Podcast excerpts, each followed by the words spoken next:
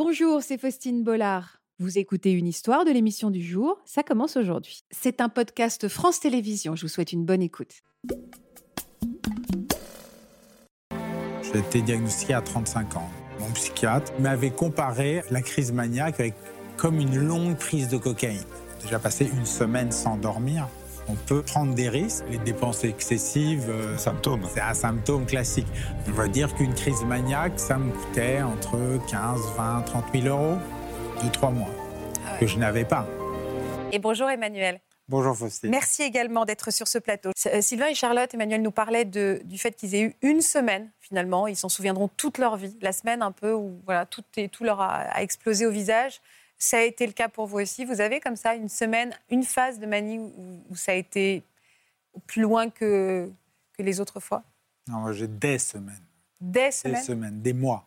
des mois entiers de manie? Elles Des maniaques, Des crises maniaques qui durent plusieurs mois. Elles, bah, elles- Deux mois, Ah ouais? Deux mois et demi, trois Et- mois. Quelle extrémité euh, Vous avez été jusqu'à où alors? Dans la, fin, Comment ça s'est exprimé ces phases?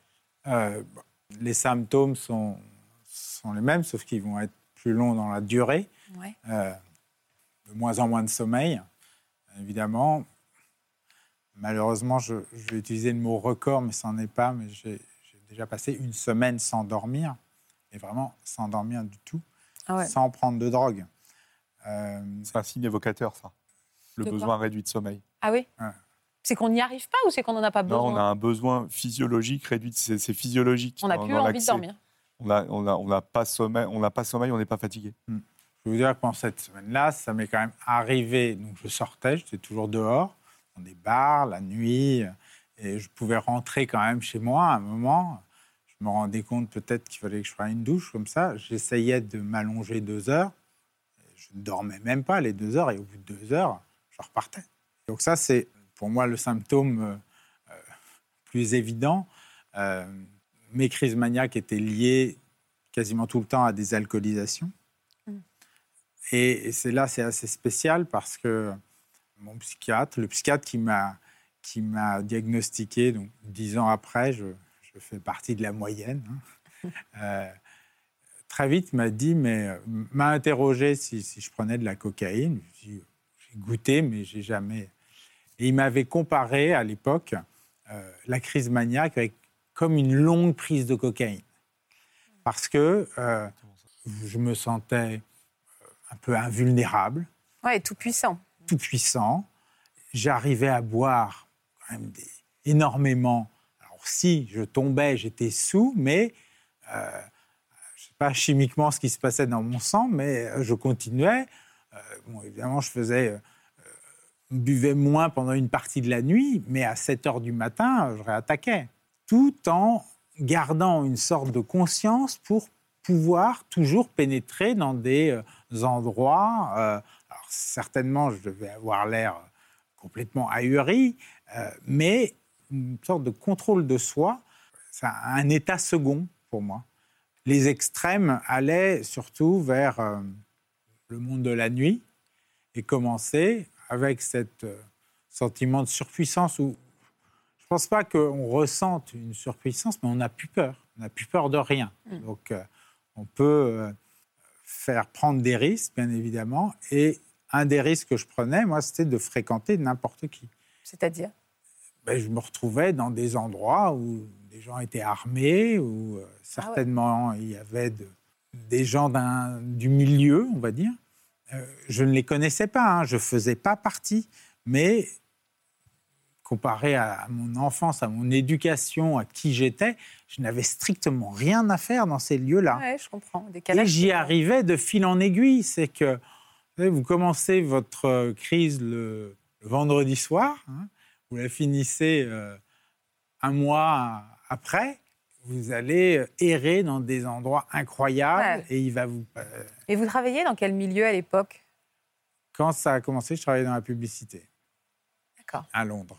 À Paris À Londres Et c'est quoi ces lieux dont vous nous parlez, des lieux improbables, incroyables, auxquels vous êtes retrouvés? Des afters euh, underground de, de Londres, euh. Paris, de- ou qui sont fréquentés par des gens plus ou moins fréquentables. Il y a, il y a une partie de la nuit, Hmm. bah, tout le monde le sait, euh, Bien sûr. Dark, dark. dark, en- entre, entre 3h et 7h du matin, des gens se croisent, des fêtards et des gens de la nuit. Et les gens qui vivent aussi la nuit, peut-être parce qu'ils aiment se cacher. Ouais, bien sûr. Voilà, donc ce- c'est toujours est-il que moi j'étais dans ce, ce monde de la nuit parce que j'étais un pur fêtard, mais pas parce que euh, je Oui. faisais partie de, de quoi que ce soit. Vous avez eu des accidents pendant ces moments où vous êtes mis en danger, vous est arrivé des choses? J'ai eu énormément d'accidents, j'ai eu plusieurs accidents euh, de voiture.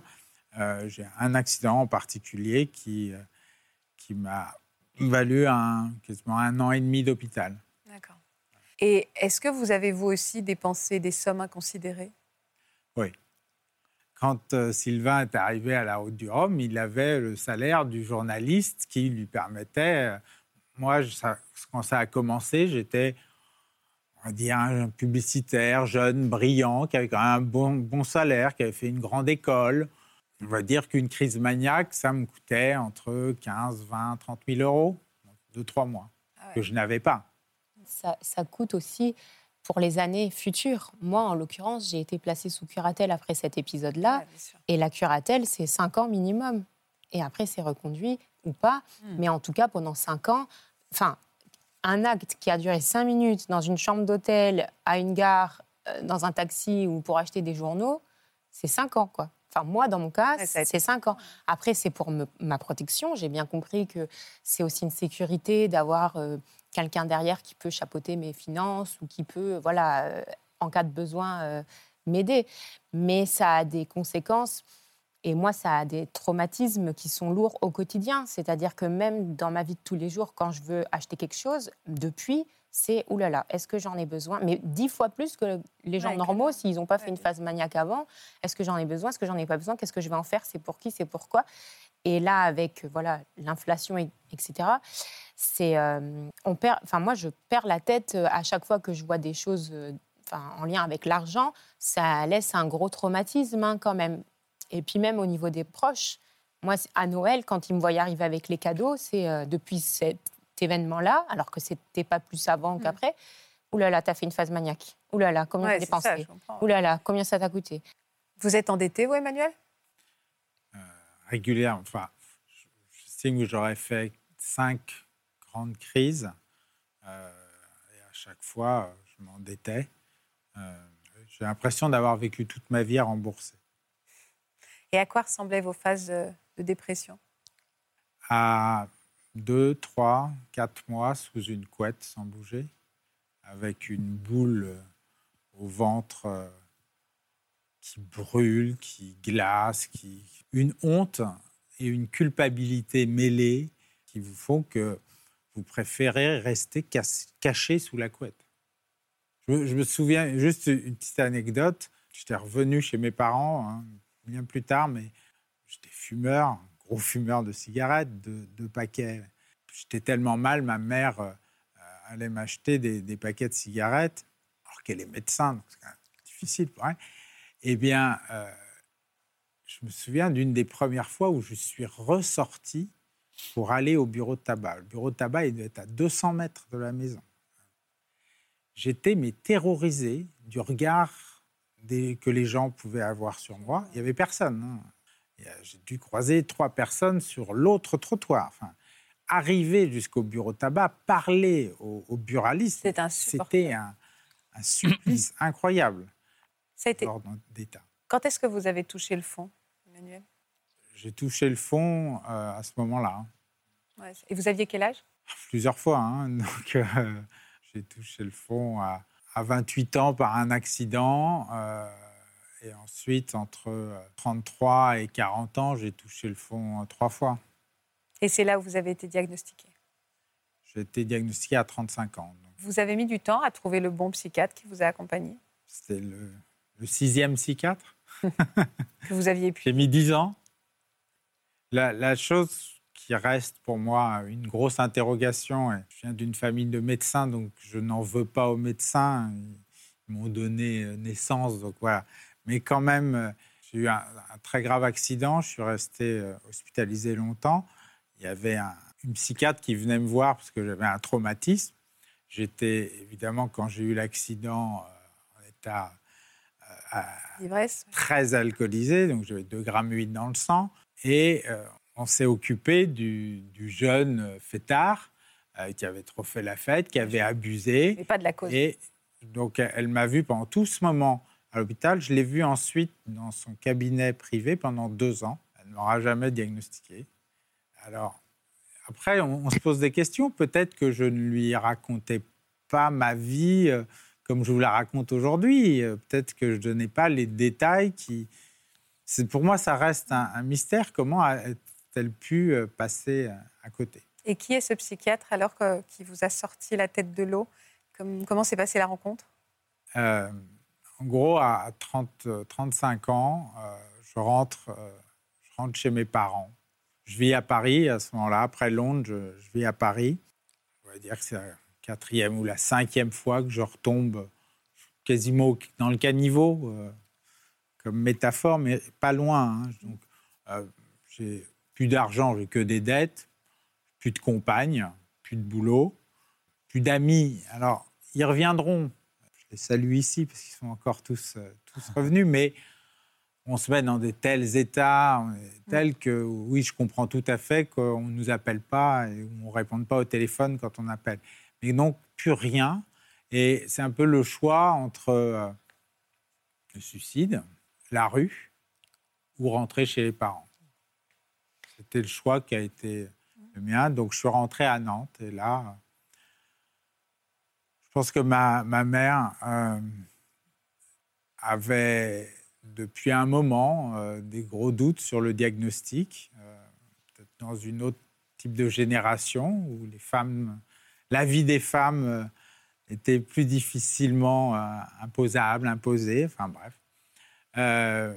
Toujours est-il qu'elle a, elle a fini par imposer l'idée et euh, me faire rencontrer un psychiatre, se renseigner, qui était euh, expert, qui avait vraiment décidé euh, de s'occuper spécifiquement des troubles bipolaires. Et il vous a dit quoi, ce psychiatre, quand il vous a vu?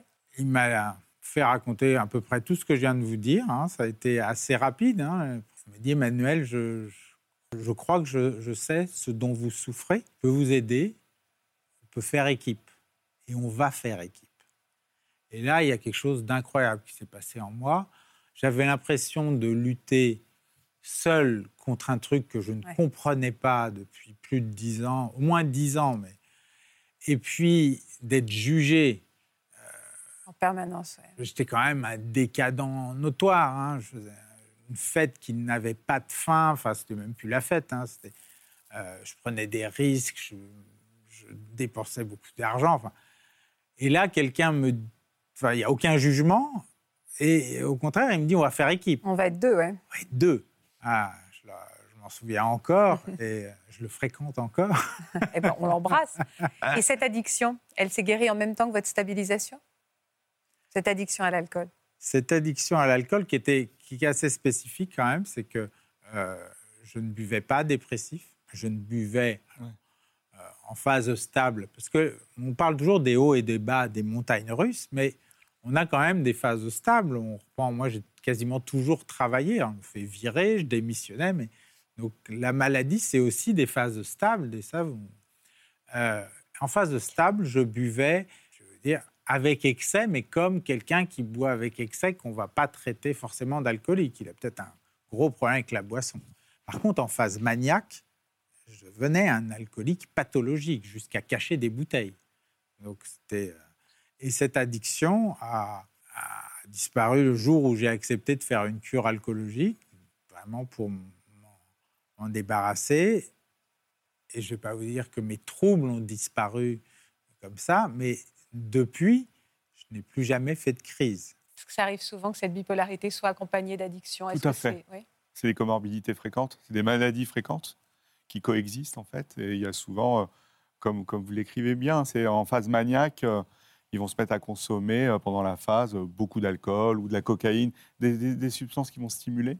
Et donc ce sevrer et ça- accompagne. Pardon, Enfin, excusez-moi. Donc ce sevrer aide à, à Ouais. stabiliser la dans, le, pro- maladie. dans le programme de soins, c'est euh, en fait, on fait d'abord il y a l'alliance thérapeutique, on va faire équipe ensemble, ça c'est capital, sinon ça marche pas. Après deux, c'est faire le vrai diagnostic.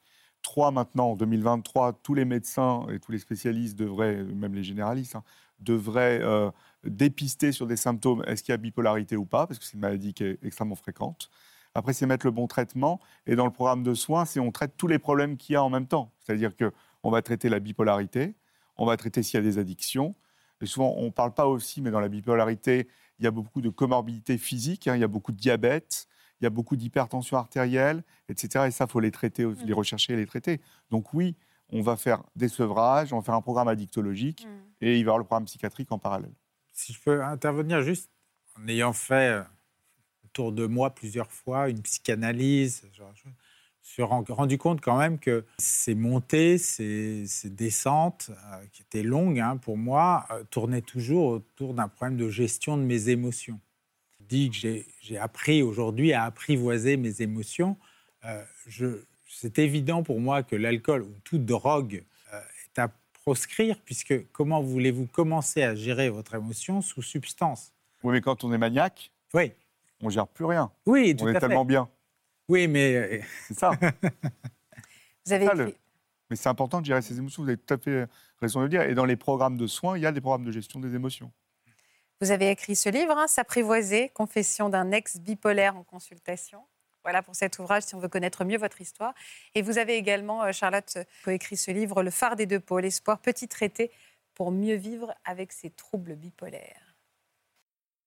Voilà, j'espère que ce podcast de Ça commence aujourd'hui vous a plu. Si c'est le cas, n'hésitez pas à vous abonner. Vous pouvez également retrouver l'intégralité de nos émissions sur France.tv.